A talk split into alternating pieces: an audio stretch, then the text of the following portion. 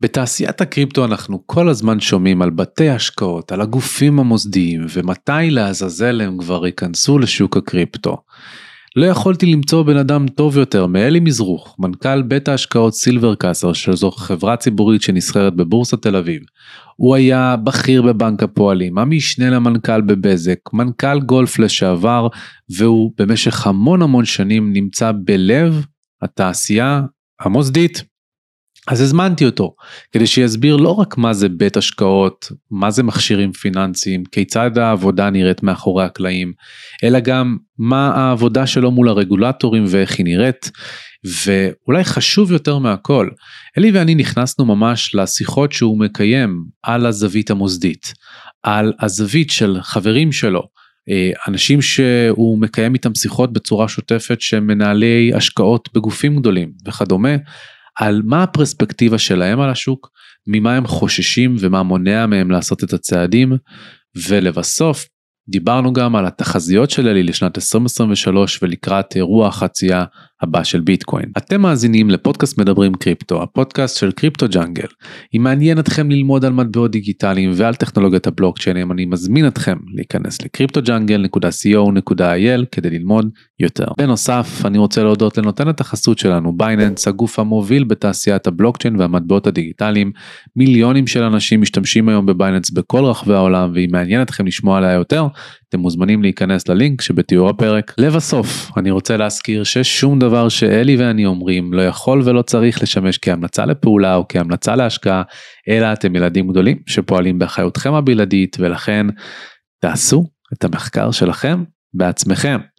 הפרק בתקווה יוכל גם לשמש אתכם, אז תהנו ממנו.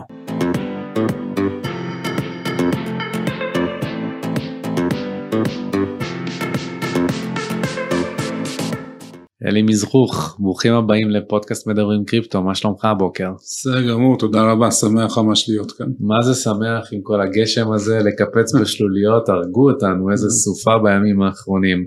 הגיע הזמן. כן, האמת שכן. שיהיה גם winter בחוץ, לא רק בקריפטו. לפני איזה שבועיים היה באמת סוף שבוע פשוט מדהים, כאילו באמצע דצמבר, 24 מעלות, שמש, אנשים משתזפים גם בים. אה, אבל בקריפטו אנחנו בחורף כפי שנדבר היום.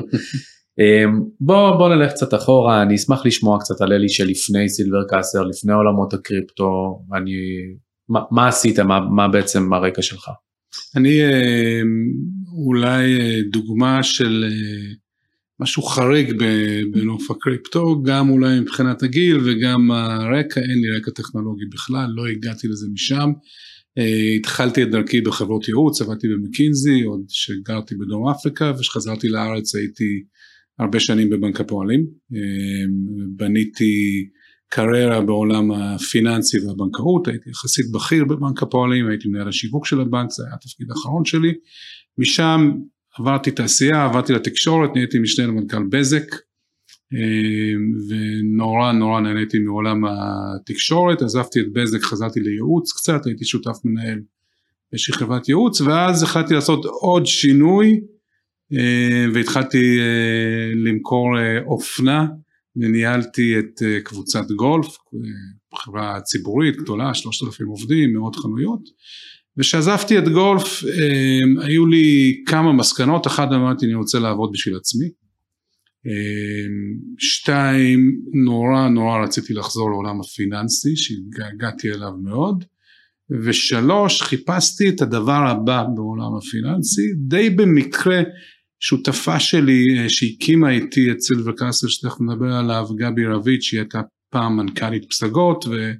וזה היא אה, הייתה באיזושהי הרצאה בגוגל על, אה, על בלוקצ'יין וקריפטו אמרה לי שמע זה היה לי דבר מדהים בוא תיכנס לזה זה היה די בתחילת 2017, הביטקוין עלה אז מאות דולרים, אה, כבר אז קניתי אחד כדי לנס, להתנסות בזה, אה, וממש ממש צללתי לעומק, זה היה לי מסקרן ומהמם ממש, פתאום אתה מגלה איזושהי הסתכלות חדשה להסתכל על העולם, בטח למישהו שמגיע מעולם הפיננסי, וכבר אז היה לי די ברור ש... הנה האבולוציה הבאה של העולם הפיננסי, אני לא חשבתי גם שזה יחליף את הבנקים ומערכת הפיננסית, מי שחשבתי שהיא מאוד מאוד יכולה לשנות אותה לטובה, נכנסתי עמוק פנימה, 2017, שם זה התחיל. זאת אומרת שכשאתה נחשפת ושמעת על זה לראשונה, ישר נכנסת להיבט היותר טכנולוגי כלכלי מעמיק ופחות, לא, לא עברת את המסלול של אוי זה השקעה מהממת או מהצד השני מה זה זה בטוח הונאה. לא, היה לי ברור שזה לא הונאה ובאמת אה, אולי למזלי ישר צללתי לעומק ל, לרעיון שעומד מאחורי הבלוקצ'יין והביטקוין. קראת את הווייט פייפר? ברור. תלוי אצלנו פה בחדר ישיבות אה, לעיני כל. אוקיי, אז נחשפת לביטקוין ב-2017 ואפילו אה, עשית את המשחק הראשון וקנית ביטקוין ראשון כשהוא עוד היה כמה מאות דולרים. איך זה הוביל אותך למקום שבו הקמת את סילבר קאסל ועל הדרך תסביר גם מה זה סילבר קאסל. אז uh, התקבצנו כמה, כמה חברים סביב הגילוי הזה של, ה, של הביטקוין, הייתה את גבי, היה אותי, היה את אה, צבי זיו שהוא היה מנכ"ל בנק הפועלים שהוא חבר מאוד מאוד טוב אה, שהוא גם הצ'רמן שלנו היום תכף נדבר עליו אם תרצה. ובחור בשם חן מוניץ, חן מוניץ הוא אחד מאנשי המסחר והאלגוריתמים אה, הכי מוכשר שאני מכיר. והוא בא ואמר תקשיב גם אני ראיתי את העולם הזה של הקריפטו אני כל הזמן מפתח אסטרטגיות של אה, מסחר וגיליתי שמה שעבד פעם לפני נניח 20, 25, 30 שנה בשוק ההון שהוא היה קצת פחות משוכלל אז ממה שהוא היום מה שעבד אז בשוק ההון עובד מעולה היום בביטקוין ואפשר לעשות הרבה מאוד כסף ממסחר בביטקוין שכבר אי אפשר לעשות את זה נניח על ה-S&P או הנסדק או, או דברים מהסוג הזה והראה לנו איזושהי אסטרטגיה שהייתה לו. שבאמת הרוויחה מדהים ובאמצע 17 שמנו קצת כסף משלנו באסטרטגיה הזאת שלו. ראינו שהיא עובדת מדהים זיהינו גם לצד זה עוד משהו שכבר ככל שהעמקנו וראינו אמרנו רגע it's here to stay ש... זו לא הייתה דעה פופולרית ב-2017, It's here to stay, כדי שזה יצמח ו- ויתפתח צריך שני דברים, אחד זה רגולציה, שאני חושב שעוד הייתה ממש ממש רחוקה, ולצד הרגולציה צריך מה שאנחנו קוראים להם חברות מת, מתמחות. אתה יודע את זה שכסף אה, מתוחכם נקרא לו, מוסדים או family offices מאוד גדולים, כשהם משקיעים באיזשהו תחום, לרוב, את רוב הכסף שלהם הם ישקיעו דרך חברות מתמחות, או חברות ייעוץ, או יזם שיעשה את זה עבורם, או קרנות שמתמחות במה שהם לא באמת הולכים ומשקיעים את רוב הכסף לבד, זאת אומרת אם עכשיו מגדל תרצה לפתח פורטפוליו נדל"ן באסיה, כי היא מאמינה שהמחירים שם יעלו, אז היא לא תלך ותתחיל לקנות בניין בניין בניין, היא תמצא קרן או חברה שתעשה, שותף שיעשה את זה עבורה, ואנחנו אמרנו בואו נהיה אנחנו החברה המתמחה למוסדים בעולם לקבל חשיפה לעולם הזה של הקריפטו. ובראשון לינואר 2018 הקמנו את סילבר קאסל, סילבר קאסל זה ממש בית השקעות לנכסים דיגיטליים, זאת אומרת כל המיקוד שלנו הוא בצד הפיננסי, בית השקעות בעצם אם אנחנו מסתכלים על ההגדרה שלו זה גוף שמייצר ומשווק שירותים ומוצרים פיננסיים ומרוויח מהשיווק שלהם. אבל אנחנו מתמקדים אך ורק בנכסים אה, דיגיטליים. כבר ב-2018 מיסדנו את העבודה שלנו, לקחנו את האסטרטגיה של חן ושמנו בה קצת יותר כסף אמ, ומאז אגב אנחנו עם ביקורת ואודיט על המספרים של האסטרטגיה הזאת. ראינו שהיא ממשיכה לעבוד מצוין ואמרנו בוא המוצר הראשון שלנו יהיה קרן גידור ניתן לעוד אה, משקיעים חיצוניים ליהנות מהצורות האלו שחן יודע לעשות על, ה... על האסטרטגיה שלו. עכשיו אני אספר לך משהו מעניין. אם אתה אה, רוצה לפתוח קרן גידור רגילה, בסדר? שנניח סוחרת באופציות על המעוף או על ה-S&P או משהו מהסוג הזה, אתה רוצה קרן קיימנית, אה, כמו רוב קרנות הגידול בעולם, ייקח לך, יעלה לך כמה עשרות אלפי דולרים, מקרה הרע 50 אלף דולר, בתוך שלושה חודשים יש לך קרן חדשה מהניילונים. ב-2018, ואני חושב שגם היום, אם אתה רוצה להקים קרן קיימנית בקריפטו, שהיא לא מעגלת פינות וכן עובדת לפי רגולציה והכללים של קרנות גידור ושיש לך רואה חשבון מבקר וכל הדברים הטובים האלו, לקח לנו שנה וחצי ומאות וואו. אלפי דולרים. זה פשוט היה מדהים כמה קשה זה היה להקים. בגלל העליהום על קריפטו. כן, ובגלל שכל מי שאתה מדבר איתו, או שלא רוצה לגעת בקריפטו, נניח בתוך כל הרואי חשבון בעולם, לדעתי אולי חמש אחוז היו מוכנים להוציא לך ולחתום לך על דוחות של... אתה נדיב, כן. אה, של קריפטו ואותו דבר עם בנקים ואותו דבר עם אדמיניסטטורים וביטוח, ביטוח מקצועי וכן הלאה. ומי שכן מוכן לקחת לגעת בקריפטו אז הוא לוקח פרמיה והפרמיה היא לא באחוזים אלא במכפלות. אה, אז לקח לנו שנה וחצי עד שהקמנו את הקרן אה, גידור שלנו שהיא הושקעה ב-2019 באמצע 2019 אמ, וזה עדיין אה, נקרא לזה מוצר הדגל שלנו, הקרן המרכזית שלנו שעושה תשואות פנטסטיות כבר אה, תכף ארבע שנים כקרן וחמש וחצי שנים כאסטרטגיה. אמ, ואולי אני אתחבר לרגע למה שקורה עכשיו, דיברנו על הגשם בחוץ וה, והגשם בפנים, אמ, אנחנו הקמנו, הסברתי לך את סילבר קאסל תחילת 2018, אתה זוכר מתי היה הקריפטו ווינטר הקודם? תחילת 2018. אנחנו בישרנו את, את גם, הקריפטו winter. גם אנחנו פה בקריפטו ג'אנגל, קמנו באמצע דצמבר 20, 2017. אה, כן, אז בול אותו הדבר, אז אנחנו ביחד אחראים לקריפטו winter ש... שהיה. ואם אני עושה לך fast forward, גם על זה אנחנו נדבר, אבל בסוף ינואר השנה, הפכנו לחברה ציבורית שנסחרת בבורסה בתל אביב, בין החברות הבודדות בעולם מהסוג שלנו שהן נהיו חברות ציבוריות. אמ, ומיד אחרי שהנפקנו את החברה התחיל הקריפטו winter של עכשיו אז יש לנו track record לא רע. בכל פעם שאנחנו רואים איזשהו milestone גדול אנחנו וואי וואי אז אנחנו נשים לב את זה ל bear market הבא. כן אני אגיד לך שאני עושה איזשהו מהלך משמעותי ותעשה שורט נפתח שורט כן רגע, ומה הוביל אתכם בעצם אה, לצאת לציבור? מה הוביל אתכם ללכת למקום שאתם נסחרים בבורסה? אה, גם, אה, גם היום התעשייה ששנינו שותפים בה היא תעשייה שסובלת מבעיות דימוי קשות. רוב האנשים שמסתכלים על התעשייה לא מעמיקים, קוראים כותרות בעיתונות המיינסטרים ונוצר לה שם ממש ממש לא טוב. אמ, המעט שכן נכנסים פנימה וצוללים זוכים לראות צד אחר של התעשייה הזאת אבל הרוב אה, לא. ומה הם בעצם רואים? אם אנחנו מסתכלים על הנרטיב שרואים מבחוץ מהתעשייה שלנו זה התחיל בכלל כ, כמכבסת הכספים של הדארק ווב.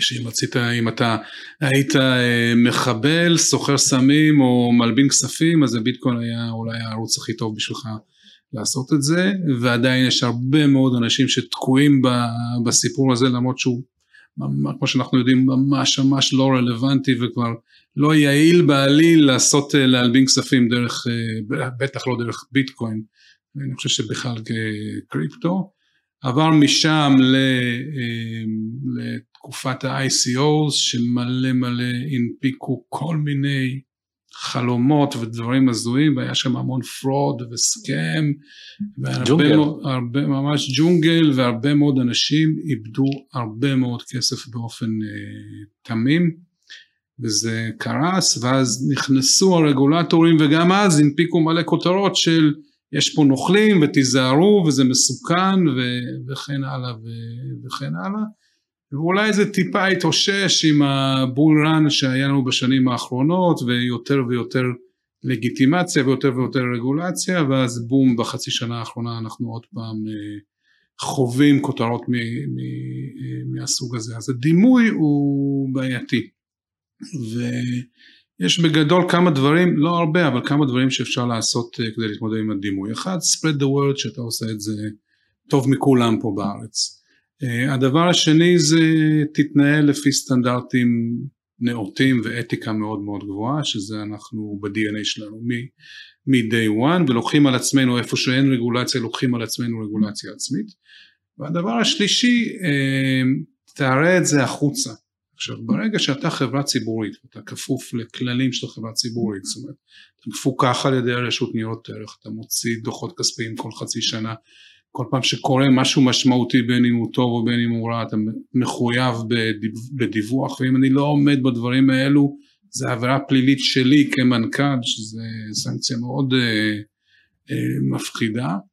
אה, אז ברגע שאתה כזה רמת הקמפורט של כל מי שאתה מדבר איתו, בין אם זה רגולטורים אחרים, בין אם זה בנקים, בין אם זה רואי חשבון, משקיעים, לקוחות, לא משנה מי, כולם נהיים קצת יותר נינוחים שהם באים ו, ומדברים איתך ומבינים שכנראה העסק הזה עם גוף כמו רשות ניירות ערך הישראלית בדקו אותנו ואמרו אין בעיה אתם יכולים להנפיק ולמכור את המניות שלכם לכל אחד אה, בשוק אז כנראה זה מתנהל אה, יחסית אה, בסדר ואני חושב ש...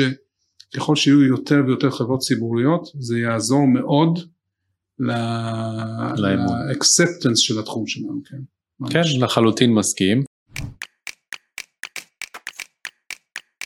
אני רוצה לתת לכם הצצה לאחד מהדברים שאני הכי נהנה לעשות בשנה האחרונה. מסלול בלוקצ'יין אקספרט. קורס ייחודי וממוקד עם הסמכה רשמית של הלשכה לטכנולוגיות המידע בישראל שיהפוך אתכם למומחים בטכנולוגיית הבלוקצ'יין. מאחורינו כבר כמה מחזורים, יותר מ-100 משתתפים, ביניהם רואי חשבון, עורכי דין, סוכנים, יועצים, בכירים בתעשייה המסורתית ובתעשיית הקריפטו, וכולם באו ללמוד מהמרצים המומחים ביותר בתעשייה. הבלוקצ'יין הוא אחד מהתחומים הלוהטים ביותר בעולמות הפיננסים והטכנולוגיה, ולמרות התקופה המאתגרת שהשוק הזה עובר, החברות והתאגידים הגדולים בעולם, כמו בנק לאומי, ויזה, פייפל, ג'יי פי מורגן, מבינות שהטכנולוגיה כאן כדי להישאר, מגייסות עובדים ומפתחות מוצרים במרץ. אבל העובדים האלה צריכים ידע והכשרה מקצועית, וזה בדיוק מה שאנחנו מספקים. אם אתם רוצים לקדם את הקריירה והעסקים שלכם ולהיות בחזית של עולם הטכנולוגיה והתעסוקה של המחר, זאת ההזדמנות שלכם. שריינו את מקומכם במחזור הבא של בלוקצ'יין אקספרט. כל מה שאתם צריכים לעשות זה להשאיר שם וטלפון בקישור למטה, ואנחנו נדאג לשאר.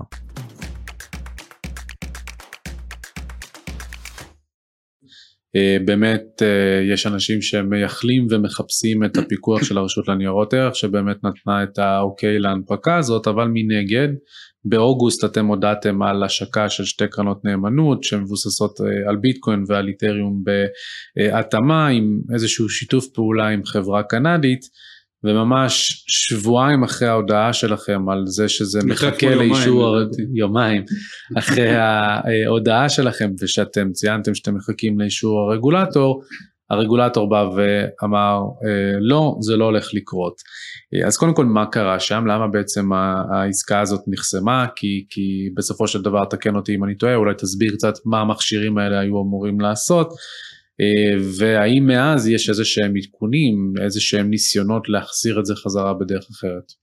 אז קודם כל אני, אני ממש רוצה לעשות סדר בעניין הזה ואני שמח שהעלית אותו. אנחנו לא הודענו על השקת קרנות, אנחנו הודענו על שיתוף פעולה, על חתימה של אה, הסכם של שיתוף פעולה עם חברה בשם פרפס, אחד מה-asset managers בקריפטו הגדולים בעולם והכי גדול אה, בקנדה. אמ, וכמו שאמרנו לפני רגע חברה ציבורית ברגע שהיא חותמת אה, על איזשהו הסכם משמעותי היא מחויבת בדיווח ורק על זה דיווחנו. והסברנו שאנחנו מעריכים שדרך השיתוף פעולה הזה אנחנו נוכל להשיק קרנות נאמנות ב- בישראל. תראה אה, הרגולציה בישראל שצריכה לתת הרגולטור שצריך לתת אישור לקרנות נאמנות זה רשות ניירות ערך. כרגע היא לא נותנת אישור להקמת אה, אה, קרנות, כל מיני, מכל מיני סיבות. לטכניקה עצמה אני לא הולך להיכנס, אבל אנחנו סבורים שדרך השיתוף פעולה שעשינו עם הקנדים, אנחנו אה, נוכל להביא לרשות לניירות ערך איזושהי, איזשהו מבנה משפטי ומסחרי שיעבור את הרגולציה הקיימת על קרנות נאמנות בישראל ונוכל להשיק קרן נאמנות שאחת על הביטקוין, אחת על האתריום ובהמשך על, על מטבעות אחרים.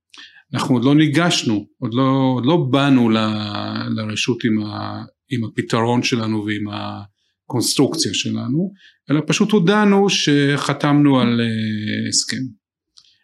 יש הרבה שחקנים בישראל שרוצים להשיק קרן נאמנות על הביטקוין, כי כמו שאתה יודע, יש מאות אלפי ישראלים שהיום מחזיקים קצת ביטקוין והדרך להחזיק את זה דרך קרן נאמנות בחשבון בנק שלהם זה בוודאי דרך הרבה יותר יעילה ובטוחה עבורם. והשחקנים האלו אני חושב נכנסו ללחץ מהודעה שלנו פנו לרשות ושאלו את הרשות למה נתתם לסילבר קאסל אה, אישור עכשיו אנחנו לא ביקשנו אישור הרשות לא נתנה לנו אישור אבל הרשות קיבלה הרבה מאוד אה, נקרא לזה פידבק אה, מה, מהשוק עצמו, מהשוק הפיננסי, אה, ופנתה אלינו ואמרה אנחנו צריכים להבהיר שלא קיבלתם מאיתנו אישור. וזו ההעברה שהוצאנו, זאת אומרת ההעברה שהוצאנו אמרנו עוד לא ביקשנו אישור והרשות עוד לא נתנה אה, אישור. הרשות גם אמרה אה, בהינתן איך שאנחנו רואים את זה, שוב לפני שהגשנו את ההצעה שלנו אנחנו לא רואים לזה התכנות. וגם את זה אנחנו אה, אה, כתבנו. למה הם לא, למה בעצם כל כך אנטי? הרי אם יש לנו כבר אה, תעודות וקרנות נאמנות וקרנות צה"ל ותעודות צה"ל במקומות אחרים בעולם, בין אם זה במדינות מכובדות כמו גרמניה וארצות הברית שיש שם קרנות נאמנות וקנדה שיש שם קרנות צה"ל וברזיל שיש שם קרנות צה"ל, למה בעצם הרשות לניירות ערך אצלנו מאוד אנטי? תראה, אני, אני חושב שזו שאלה קודם כל לרשות, אני יכול להגיד לך את, ה, את הפרשנות שלי, אבל היא אישית שלי ואני בטח לא מצטט פה אף אחד אה, מהרשות. אני חושב שיש שני רבדים. יש רובד אחד שהוא בא ואומר, אה, התחום הזה הוא מאוד מאוד מסוכן, אה, הוא וולטילי מאוד,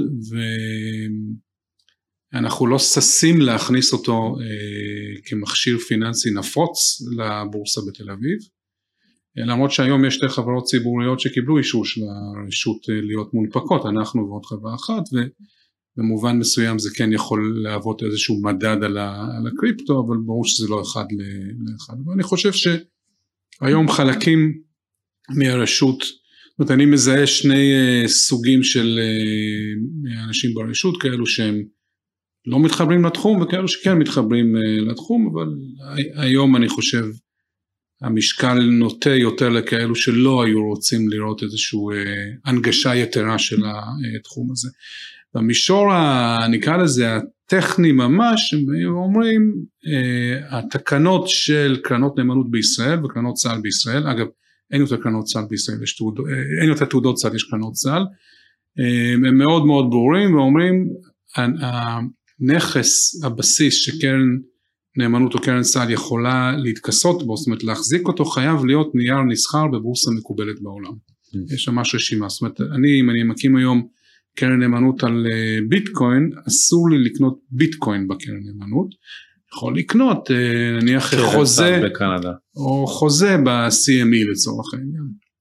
אה, חוזה ב-CME הוא הרבה פחות יעיל, קרן סל בקנדה למשל, או בגרמניה זה יותר יעיל, אין הרבה שחקנים שאנחנו מעריכים אותם טובים כמו פרפס, שבאמת מה שמותר להם לעשות בקנדה בתור קרן סל זה כן להחזיק ביטקוין. אגב, בשונה מהקרנות בארצות הברית, הקרנות בארצות הברית לא יכולות להחזיק ביטקוין. כן, הקרנות נאמנות, גרייסקייל למשל מחזיקה את זה. נכון, היא לא קרן נאמנות, היא not, היא לא fund. אוקיי. אה, זה, זה נקודה חשובה בין שכרגע, האמת שאני אשמח שתעביר אותה, כן? שכרגע אה, עלתה כי יש הרבה אנשים, אולי היום קצת פחות, אבל בוא נגיד יש קהל שכן רוצה חשיפה לביטקוין, ואם אתה מסתכל על מה הדרכים שלהם לעשות את זה, אז, אז יש כמה, נכון? אחד זה לך תקנה ביטקוין. לך תקנה ביטקוין מסוכן, מסובך לפעמים, זה עדיין לא קל כמו שהיינו רוצים שזה יהיה, זה הולך לשם, ואני מעריך שבעוד שנה, שנה וחצי מהיום, רוב האנשים ברוב הבנקים בישראל יוכלו לקנות ביטקוין דרך החשבון בנק שלהם, נראה, נראה לי שלשם זה אה, הולך. זו דרך אחת, היום עד שזה קורה אתה יכול לעלות על איזושהי בורסת קריפטו, יש מאות אלפים שקנו ומחזיקים ביטקוין בבייננס, שזה יש סכנות בפני עצמם, יש counter party risk, אם בייננס תיפול הלך לך הכסף כמו ש-FTX נפלה, אז אז זה גם איזשהו עניין וגם לא ברור אם תצליח להחזיר את הכסף חזרה לחשבון בנק שלך שהרבה לא יודעים את זה לפני שהם בכלל קנו. הדבר השלישי אתה יכול דרך הבנק לקנות נייר ערך, נייר פיננסי נסחר באיזושהי בורסה בעולם.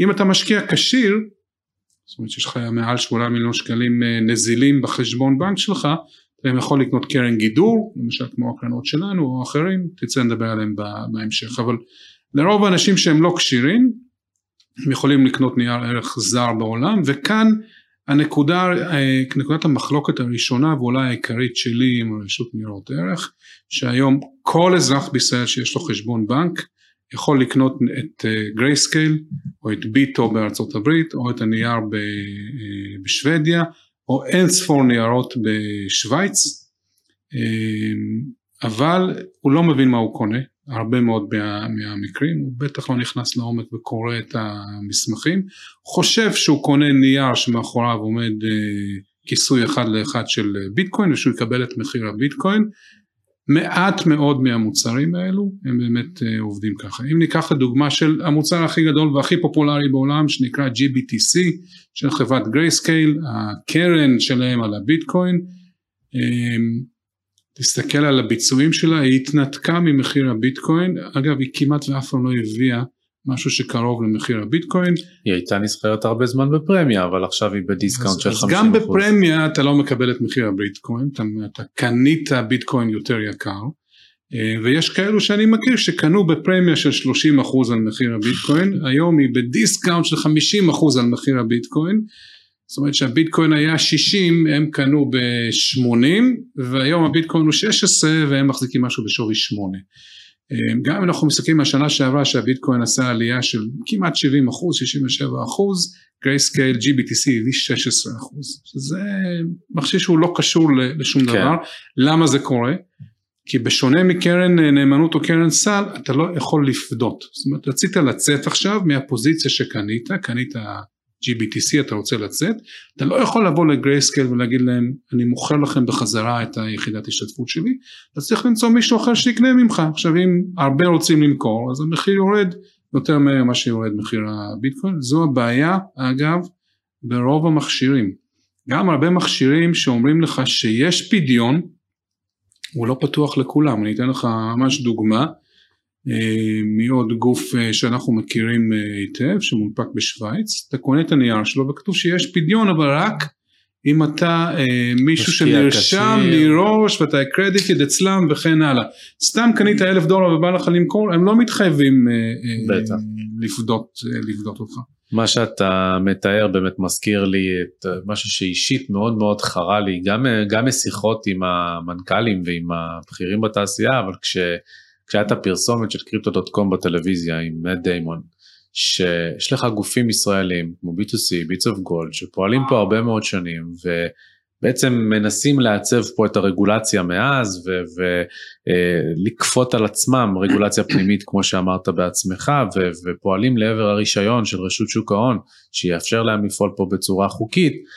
ובזמן שלהם לא נותנים לפרסם, בזמן שלהם חוסמים הרבה מאוד דברים, בזמן שעליהם מערימים עלויות רגולטוריות גדולות, נותנים לקריפטו.קום להביא את מאט דיימון שחקן מוכר לטלוויזיה של כולם בפריים טיים ולהגיד בואו תקנו בבורסה לא מפוקחת עם כרטיס אשראי בעמלות יותר גבוהות או אולי יותר נגישות אבל בכל זאת במקום שהוא לא בטוח ועל אותו משקל מה שאתה ציינת עם הרשות לניירות ערך שלמעשה באמת כל אחד מבית ההשקעות או מהחשבון ההשקעות שלו בבנק יכול אה, אה, לקנות GBTC, לקנות אה, קרנות אה, באירופה ובקנדה אה, אבל זה בעצם נותן להם את המכשירים ואת המוצרים גם הלא ישראלים וגם הפחות אה, מפוקחים וגם הפחות ברורים אה, ובאמת חבל. האם אגב באמת ברבעון האחרון של 2022 אה, חולקו שלושה רישיונות של הרשות לניירות ערך, של אה, רשות שוק ההון, סליחה.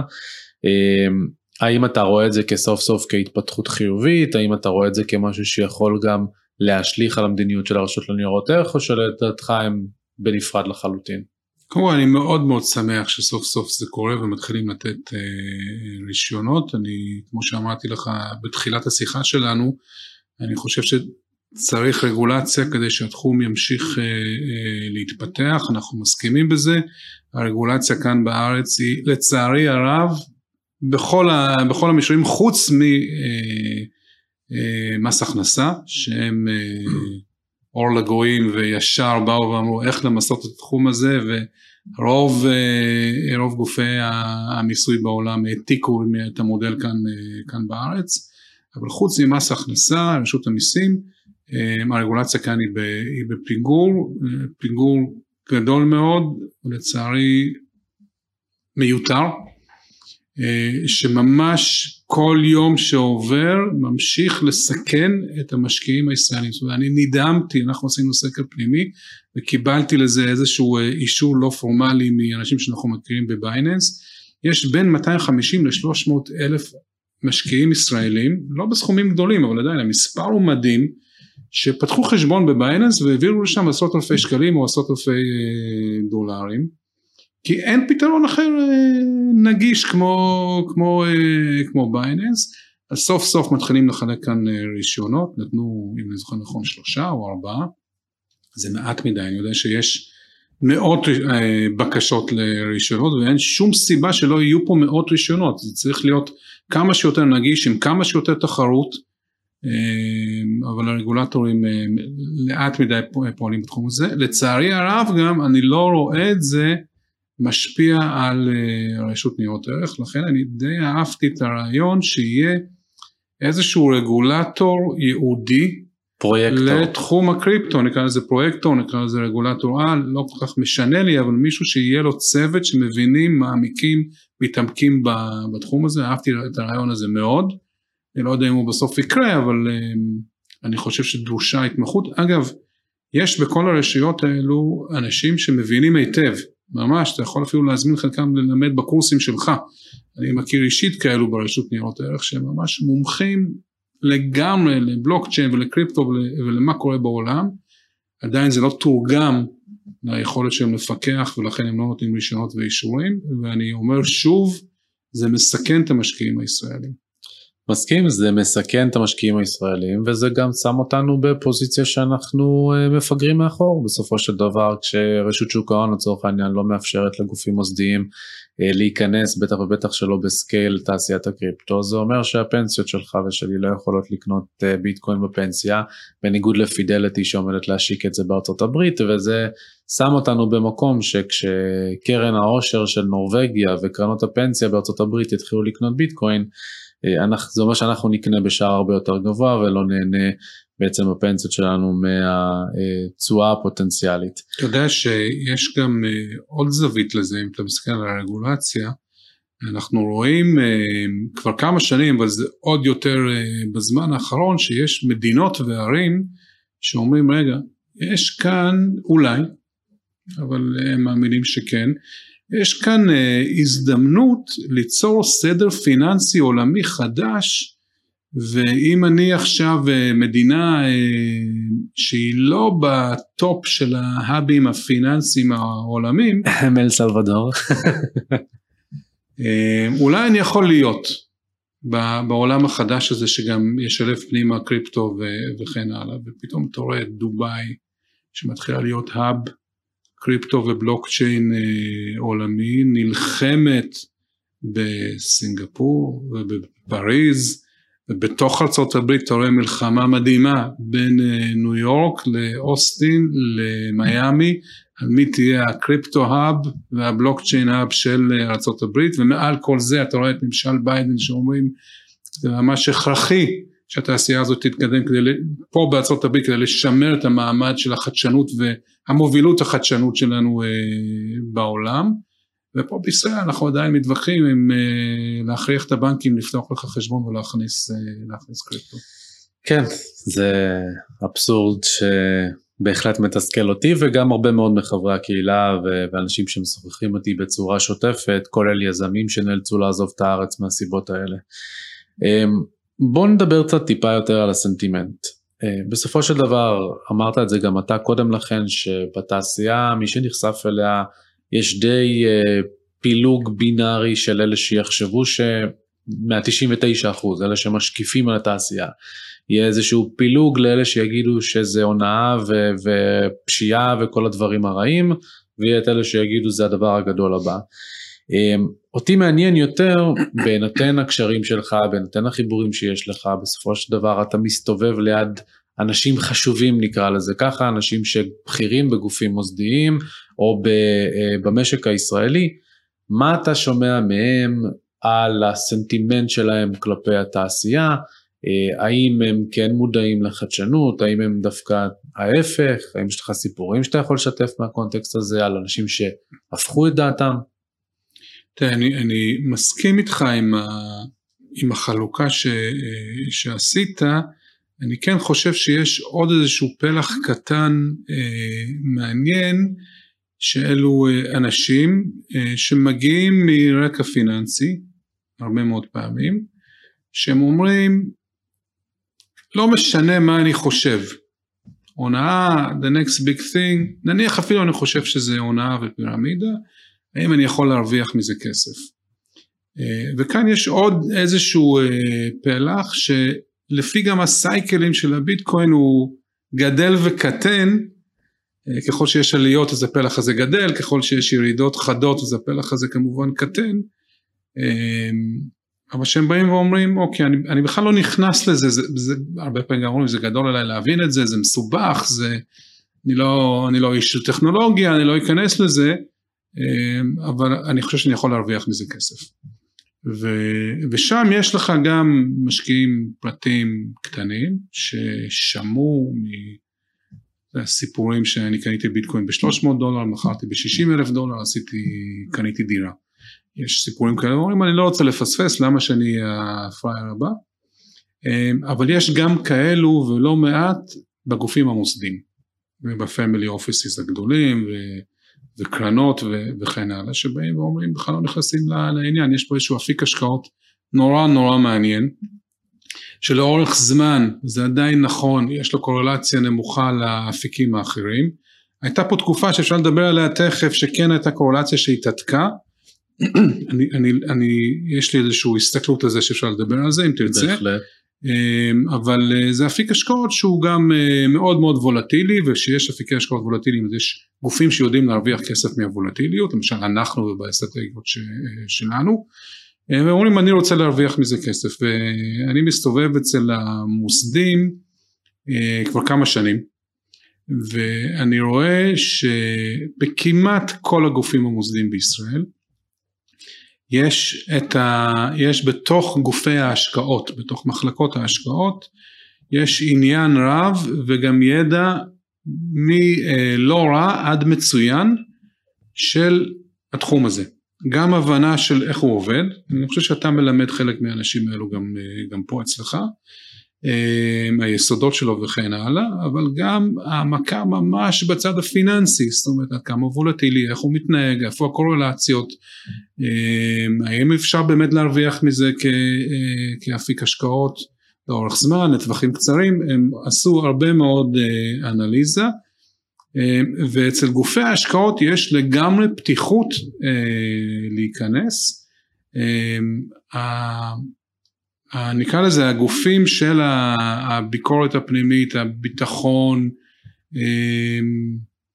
ואולי גם הדרגים היותר בכירים בחלק גדול מההנהלות האלו, במיוחד ועדות ההשקעה של הגופים האלו, הם יותר שמרנים ויותר קשה להם לקבל החלטה לאפשר נניח לקרן פנסיה אה, לקנות אה, ביטקוין. אני לרוב מזהה את זה כפחד מהתממשות אירוע מוניטין. זאת אומרת, מה, מה הם בעצם אומרים לעצמם? נניח עכשיו, נניח, גם הייתה לי ממש לאחרונה שיחה עם אה, מנהל, ממש מנהל השקעות ראשי בגוף מוסדי מאוד מאוד גדול, הוא אומר, תקשיב, אני חושב שביטקוין במחיר של עכשיו, יכול להיות שהוא עוד ירד ל-12-13 לאיזושהי נקודה, אבל מחיר מאוד מאוד אטרקטיבי, מאוד אטרקטיבי, הוא מאמין כמוני בסייקל אה, שיבוא ויהיו עליות, יעלה מעבר לשיא הקודם שהיה. והוא אומר אני, אני הייתי קונה עכשיו אבל כמה הוא היה קונה? הוא היה קונה נניח 0.1 אחוז מקרן הפנסיה הגדולה שלו זה יכול להיות מאות מיליוני שקלים mm-hmm. יש לי גם מוצר שמתאים לו לקנות, לקנות את הביטקוין הזה. אמ, אבל כשהוא מגיע לוועדת ההשקעות הם מסתכלים ואומרים אוקיי נניח אתה צודק. הביטקוין יכפיל את עצמו בשנה הקרובה. אז עשינו עוד 0.1 אחוז תשואה על התיק. נכון זה, זה משמעותי הם לא מזלזלים ב-0.1 אה, אחוז. אבל מצד שני אם אתה טועה וקנינו ביטקוין ושם אותו באיזשהו מקום שפורצים אליו או הביטקוין יורד לאפס או לא משנה מה ואיבדנו את ה-0.1 אחוז הזה אז מבחינה כלכלית לא נורא. מבחינת מוניטין שתהיה כותרת בעיתון קופת הגמל של, שים את השם של כל מוסדי שאתה רוצה, אה, איבדה 300 מיליון שקלים של חוסכי הפנסיה להונאת ביטקוין, אז הם מאמינים שיערפו את השם. והחשש הזה, אה, אני חושב שהרבה מהמוסדים עוד לא עברו אותו כאן אה, mm-hmm. כאן בארץ, למרות שאני מכיר, אני לא אתן לך שמות, אבל אני מכיר אה, לא מעט מנהלי השקעות אצל המוסדים, שבתיק האישי שלהם מחזיקים ביטקוין. אה, זה לא מפתיע אותי. לא מפתיע אותי בכלל. ותגיד אפרופו אירועי מוניטין איך זה איך השיח השתנה והסנטימנט השתנה גם אחרי מקרי לונה אולי בתור התחלה אבל FTX כמשהו שהרבה יותר מייצג את החודשיים האחרונים, איך זה השפיע? תראה, אני, אמ, אני כמוך בוגר 2018, והיו אז סיפורי זוועה שאני לא זוכר אותם כפחות חמורים ממה שקורה עכשיו. אנשים איבדו הרבה מאוד uh, כסף. Um, אנשים שהם מחוץ לתעשייה שלנו, אולי גם כאלו בתוך התעשייה, יש זיכרון מאוד מאוד קצר. אה, ונראה להם שעכשיו מה שקורה בתחום הקריפטו הוא יכול ממש למוטט את התעשייה, אני לא חושב. אה, אני חושב שברור שלונה וצלזיוס ו-FTX משפיעים מאוד על הסנטימנט. אנחנו רואים את זה גם במחזורים של אה, המסחר בקריפטו שירדו מאוד, אנחנו רואים את זה כותרות בעיתונים שאף אחד לא מדבר על הדברים שממשיכים להתפתח וההשקעות שקורות שלא לא מפסיקות ויש דברים מדהימים שכן מתפתחים בעולם הקריפטו לא מדברים על זה בכלל אלא רק על היום הסגירו את SBF הוא עבר מהבאמאס לארה"ב ושילם את הבייל שלו וזה מה שמעניין. אני יכול להבין את המשיכה של זה אני גם, אני גם אוהב לקרוא את זה אבל זה לא באמת אה, סיקור רציני של מה שקורה אה, בתעשייה. אמ, אני חושב אגב שהייתי ממש מפריד בין אמ, לונה, טרה ולונה לבין צלזיוס ו... ו-FTX, אתה יודע FTX וצלזיוס הם אה, מקרים של צלזיוס יותר אני חושב פשוט ניהלו לא נכון את מה שהיה להם, אולי גם היו שם אה, דברים לא חוקיים, אני, אני לא יודע, אבל היה נראה שהרוב כאן זה אי הבנה של איך נכון לנהל בנק אם אתה מתיימר להיות בנק אז איך נכון לנהל את הסיכונים בבנק. ו-FTX זה ממש אירועים פליליים שעשו שם ובכל תעשייה יש את הנוכלים ואת הרמאויות זה כיף עכשיו אה, להתלבש על זה ולהגיד שכל תעשיית הקריפטו היא כזאת אני, אני לא חושב שזה נכון. למה לונה וטרה קצת שונים? כי בלונה וטרה אנשים לא הבינו במה הם משקיעים. לא עונו אותם. זאת אומרת מי שנכנס טיפה לעומק וקרא את, ה, את כל המסמכים והבין איך זה עובד, היה יכול לראות שדבר כזה יכול לקרות. זה לא, אה, לא שאמרו להם שהכסף שלהם פה, בסוף הכסף שלהם היה שם. זה... וכאן היה איזשהו... זה עונה מסוג אחר, זה יותר פונזי, כי בסופו של דבר באמצעות ה-liquidity mining, ה-incentives המלאכותיים שהם הזרימו, מכספי משקיעים כדי לשלם את הריביות על UST זה מה שהוביל לסייקל הזה. אמ, אז היה שם הונאת פונזי מבוזרת במרכאות. fair enough. אבל אני חושב ששם הייתה כאילו שבירה של אה, פרדיגמה. פה בוא נלך לקצה של FTX זה פשוט חבורה של נוכלים שרימו ו, ובגדול גנבו כספים. ואני אני הרבה פעמים אומר שרגולציה גם לא עוזרת למקרים כאלו. זאת אומרת, היה מיידוף, היה, הוא היה בתעשייה מאוד מאוד מפוקחת. הוא היה מהמקימים של FinCEN במשרד האוצר האמריקאי. נכון. אז, אה, אז לא תמיד רגולציה, זאת אומרת מי שרוצה לגנוב, גם בתוך בנקים יודע אה, למצוא את זה. כן, באמת אה, התייחסתי לזה בפרק שראיין אותי אבי שטרן, המייסד של מאני טוקס, זה היה פרק ה-25 נראה לי בפודקאסט. אז ממש סקרתי שם את המקרה של FTX ובין היתר דיברתי על שלושה צמתים שבהם הרגולטור לא רק שיכול היה אלא היה ממש צריך לעצור את זה וזה לא קרה. בוא, בוא נדבר על מה הלאה, כי בסופו של דבר אנחנו במציאות די חדשה גם בעולם הקריפטו. הפדרל רזרב החל מנובמבר 22 החל לעלות ריבית אה, בקצב המהיר ביותר מתחילת שנות ה-80 של המאה הקודמת, וקצב מפלצתי ברמת הגודל של העלאות הריבית עצמן, אה, הרבה מעבר לציפיות של מה שמשקיעים רבו, רבים חשבו. ו... obviously יש הרבה מאוד פחד, לא רק ממיתון, אלא יש לך קולות יחסית פופולריים שמגיעים לכותרות כי זה גם clicky, אה, כמו של נוריאל רוביני, אה, Doctor Doom, או של רוברט קיוסאקי, הסופר שמאחורי אבא עשיר אבא עני, שכל הזמן חוזה את הקריסה. אה, ובכל זאת, בשנת 2022 אנחנו חווים פה ירידות של 80% במחיר, במחיר הביטקוין, באלטים מסוימים 90% ויותר, שווקי המניות, המדדים המובילים ירדו בעשרות אחוזים, והסנטימנט לא רק שלא נראה שהוא משתפר, אלא בהינתן שהפדרל רזרב ממשיך לאותת שהוא גם הולך להמשיך עם צמצום המדיניות המוניטרית שלו, יש ממש פוחדים מקריסה יותר מסיבית, משפל גדול, מ... ולא מסתם מיתון קטן של אה, מה שנקרא V-shape recovery.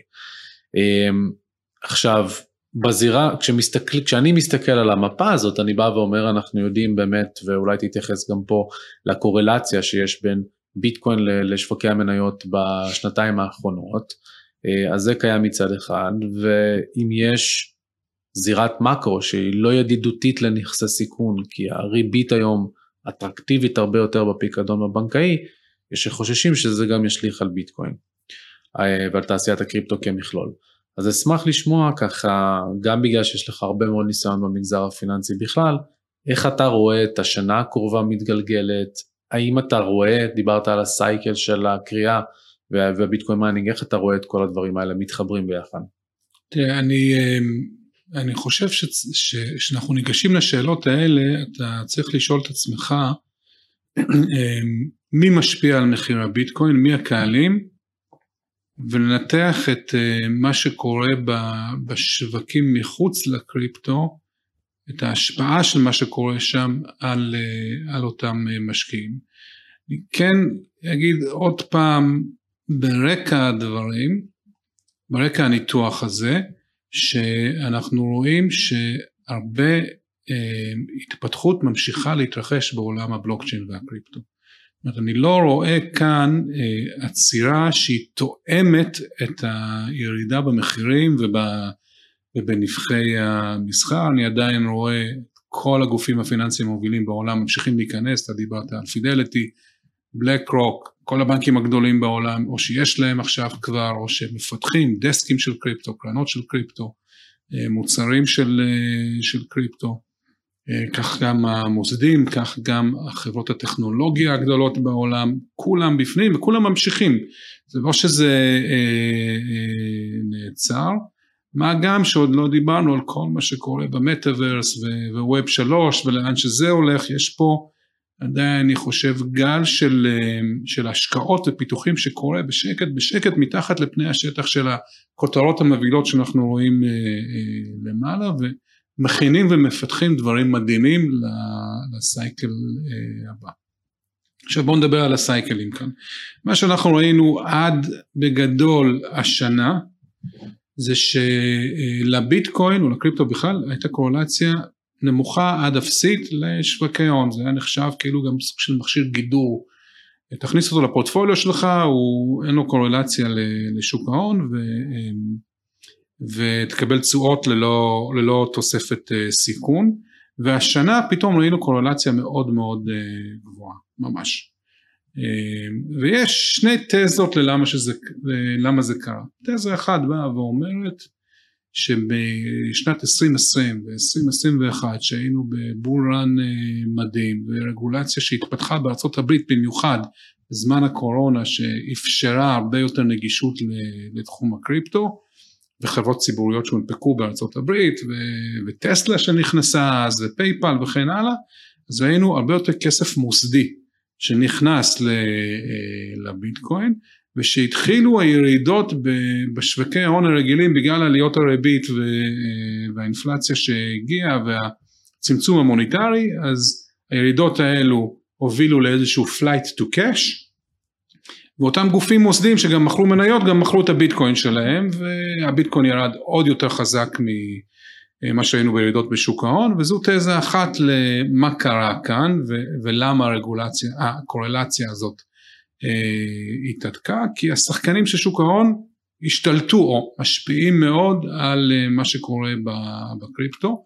בחודשים האחרונים אנחנו רואים שהקורלציה הזאת שוב די מתנתקת, זאת אומרת אין כמעט קורלציה בשלושה ארבעה חודשים האחרונים ו- ואלו של התזה הראשונה הזאת ממשיכים ואומרים כן זה ברור כי אותם שחקנים לא חזרו לשוק הקריפטו mm-hmm. גם כי הם עוד לא חוזרים כי הם עוד לא יודעים אם הגענו לבוטם אה, או לא וגם אולי כמו שאתה אומר אה, הם יכולים היום לקבל 5-6 אחוז אה, דולרי בחשבון בנק שלהם אז למה ללכת ולרדוף אחרי תשואות אה, בקריפטו.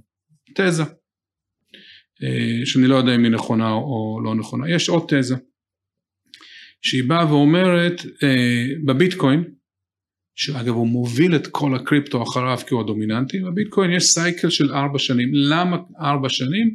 בגלל אירוע הלוונינג שדיברת עליו בפודקאסטים פה, אה, אה, ונניח לרגע שהוא מוכר אה, לכולם, אבל כל ארבע שנים יש את האירוע הזה, שאם ניתן לו איזושהי כותרת, באותו היום, בבת אחת, עלות קריאת הביטקוין היא מוכפלת. זאת אומרת אם היום עולה לנו 15 אלף דולר, אני מיינר ועולה לי 15 אלף דולר בערך אה, לקרות ביטקוין, אז מתישהו ב-2024 אמור לעלות לי 30 אלף דולר. זה קורה ביום אחד.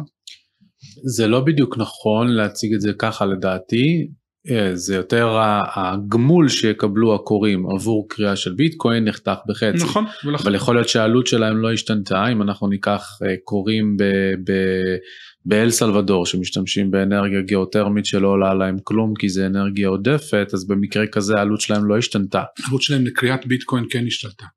כי הם, נניח הם צריכים לעשות איקס פעולות היום ולקבל ביטקוין אחד ומחר הם יצטרכו לעשות פי 2 איקס פעולות לקבל את אותו ביטקוין. זאת אומרת הגמול נחתך בחצי, אבל אם הגמול שלך כן. הוא, אז, okay. אוקיי. אז בפועל המחיר של per ביטקוין, אה, עלות per ביטקוין, כריית ביטקוין אה, מוכפלת. עכשיו, כמו בכל תעשייה, נניח הם רוצים לדאוג לזה שהם אה, ימשיכו אה, להרוויח, אז הם לא יכולים שהמחיר, שמחיר הביטקוין שיכסה להם את העלות ביום אחד יקפוץ, ולכן אנחנו רואים פה סייקלים כל ארבע שנים. סייקלים שבגדול אם אתה מסתכל על יום ה halvening כנקודה אז אתה רואה שיש בערך בין שנה לשנה וחצי לפניו עליות שממשיכות למשהו כמו עוד שנה ואז ירידה שלרוב מביאה אותנו ל-75 עד 80 אחוז מהירידה מהשיא ואז שוב שנה וחצי לקראת ההלוונינג הבא אנחנו רואים עוד עלייה זה הסייקל. עכשיו, יש עוד תזה שבאה ואומרת, הביטקוין מתנהג לפי הסייקל שלו. היינו אמורים לראות במהלך 2022 ירידה חדה מאוד של, אה, של הביטקוין, שגם לפי המספר שאתה אמרת, שאנחנו בערך ב-80% ירידה, אנחנו די נוגעים ב, אה, ברצפה. התלבש עליו גם סייקל של שוק ההון, שבאו הבנקים המרכזיים, אמרו יש פה בעיה, הולכת להיות פה אינפלציה. אולי גם מיתון, אנחנו חייבים עכשיו להעלות את הריביות, הביא לסייקל אה, שלילי בשווקי אה, ההון, אחד התלבש על השני וראינו לכמה חודשים אה, קורלציה. אגב, אני יותר חושב שהתזה הזאת היא יותר נכונה, אני חושב ששני התזות יש בהם אמת, אבל התזה הזאת היא, היא יותר נכונה, כי עדיין הכוח השולט והגדול והמשמעותי בביטקוין הוא הכוח של הקוראים הגדולים, של המיינרים הגדולים, הם מנהלים עסק, אגב יש עכשיו כאלו שפשטו רגל כי הם לא, לא מצליחים להתאושש מכל מיני אירועים שהם נכנסו להם, אירועים תזרימיים ובעיקר של, של שירות חוב, אבל, אבל המיינרים הגדולים, אני לפעמים מדמה את התעשייה שלנו למרות החלומות על ביזור שאנחנו שנינו שותפים אליהם, הם מתקיימים באופן מסוים אבל בסופו של דבר יש כוח רב אצל מעט מאוד שחקנים, אני לא חושב שהם מתואמים, אני לא חושב שיש ביניהם קרטל, אבל זה במובנים מסוימים דומה לתעשיית הנפט, זאת אומרת יש לך, כל עצת הנפט בעולם היא נשלטת על ידי, לא יודע מה, 12 מדינות ו- וממשלות, ואם הם עכשיו פותחים את הברז, אפילו אחד מהם פותח מאוד את הברז, המחיר אה, יורד, ואם סוגרים את הברזים, המחיר אה, עולה, כמעט ללא קשר למה קורה בריביות ותעשיות כן. וכן הלאה. אני חושב שזה מאוד מאוד דומה אה, בקריאה. כן, אני, אני מסכים שיש אה, במובן מסוים ריכוזיות בתעשיית הקריאה, אבל חשוב להבדיל בין החוות לבין הבריכות. בסופו של דבר מסכים. החוות קורות דרך הבריכות שמאגדות בתוכם הרבה מאוד גופים, ולכן בגלל שכל קורא יכול למשוך פשוט את המכשיר שלו מהבריכה, הוא יכול גם להשפיע ברמה, ה, ברמה האינדיבידואלית. אגב, אה, למאזינים שעוד לא שמעו את הפרק עם אה, גדי גליקברג על קריאת ביטקוין, מאוד מאוד מומלץ, נכנסנו ממש לעומק של התעשייה הזאת. אגב, אני רוצה להוסיף עוד משהו לתזה, וזה בעיקר העניין של ה hodling. בסופו של דבר, אחד מהנתונים, שאני חושב שזה היה פול טודר ג'ונס, שהמשקיע מוול סטריט, ש... דפקו לו את המוח אחרי ה cycle של 2017-2018, שהוא למד על כך שבירידות מ-20 אלף ל-3,000, יותר מכ-83% ממחזיקי הביטקוין לא מכרו את הביטקוין שלהם. היו diamond hands, היו hodler, אה, פשוט לא התייחסו למחיר הדולרי והמשיכו להחזיק.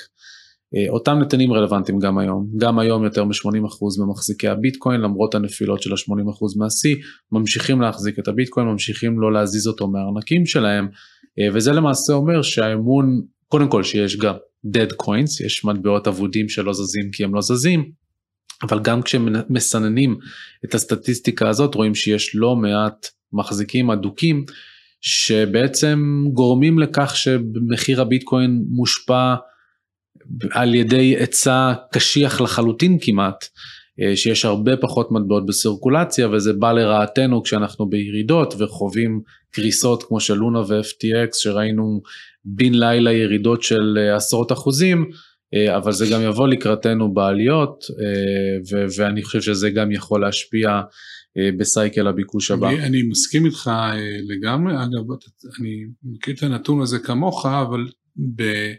במספר מטבעות הוא עוד יותר קיצוני. זאת אומרת, אתה צודק שמעל 80% מהארנקים לא זזים, לא מוכרים ביטקוין, מבחינת כמות הביטקוין המספר הזה הוא עוד יותר גבוה. ואני אני, אני מכיר הערכות שמשהו כמו מתוך כמעט 20 מיליון, 19 וחצי מיליון ביטקוין שכבר אה, נכרעו, אה, אני חושב שמשהו כמו 1.5-2 הם בעצם בסירקולציה יחסית, אתה יודע שזה בערך 10 אחוז. כן. כמות הביטקוין שהם באמת מזיזים את, ה, את, ה, את המחיר. עכשיו אם אנחנו מסתכלים גם על, על שחקנים אחרים שנכנסו לקריפטו, חוזרים שנייה לתזה הראשונה, גם מוסדים וגם משקיעי ריטייל למיניהם, אז אתה צריך לשאול את עצמך עד כמה העלאות הריבית האלו והריבית היותר אטרקטיבית היום בבנקים היא באמת משפיעה על, הש... על ההחלטה להשקיע בקריפטו או לא, כי אני חושב שרוב הכסף שהלך לקריפטו הוא לא כסף שחיפש 4, 5, 6 אחוז אה, דולרי, אני לא חושב שעל זה מתחרים. Mm-hmm. אני חושב שהרבה מהכסף שהלך לקריפטו לאורך כל השנים הוא חיפש 100 אחוז, 150 אחוז, 200 אחוז, והיה מוכן גם להסתכן בירידות של 80 אחוז או אפילו אה, במאות אחוזים כל אלו שקנו את, ב-100 אחוז כל אלו שקנו את ה... את האלטים אה, למיניהם. ולכן אני, אני לא יודע שיש כאן השפעה, בטח לא מכרעת מבחינתי, של עליות הריבית, וגם אם יהיו, אנחנו נהיה במשטר של 7-8 אחוז אה, דולרי בחשבון בנק שלך, אני לא חושב שזה אה, יהיה, תהיה לזה השפעה מאוד מאוד משמעותית על כמות הכסף והביקוש יהיה לקריפטו שאנחנו ניכנס לסייקל הבא. אז זהו בוא אני רוצה באמת לשאול שאלה אחרונה כי עד עכשיו נתנו שני דבר מרכיבים מרכזיים לצד ההיצע בין אם זה העלות של הקריאה ובין אם זה ההודלרים שמחזיקים את המטבעות אצלם.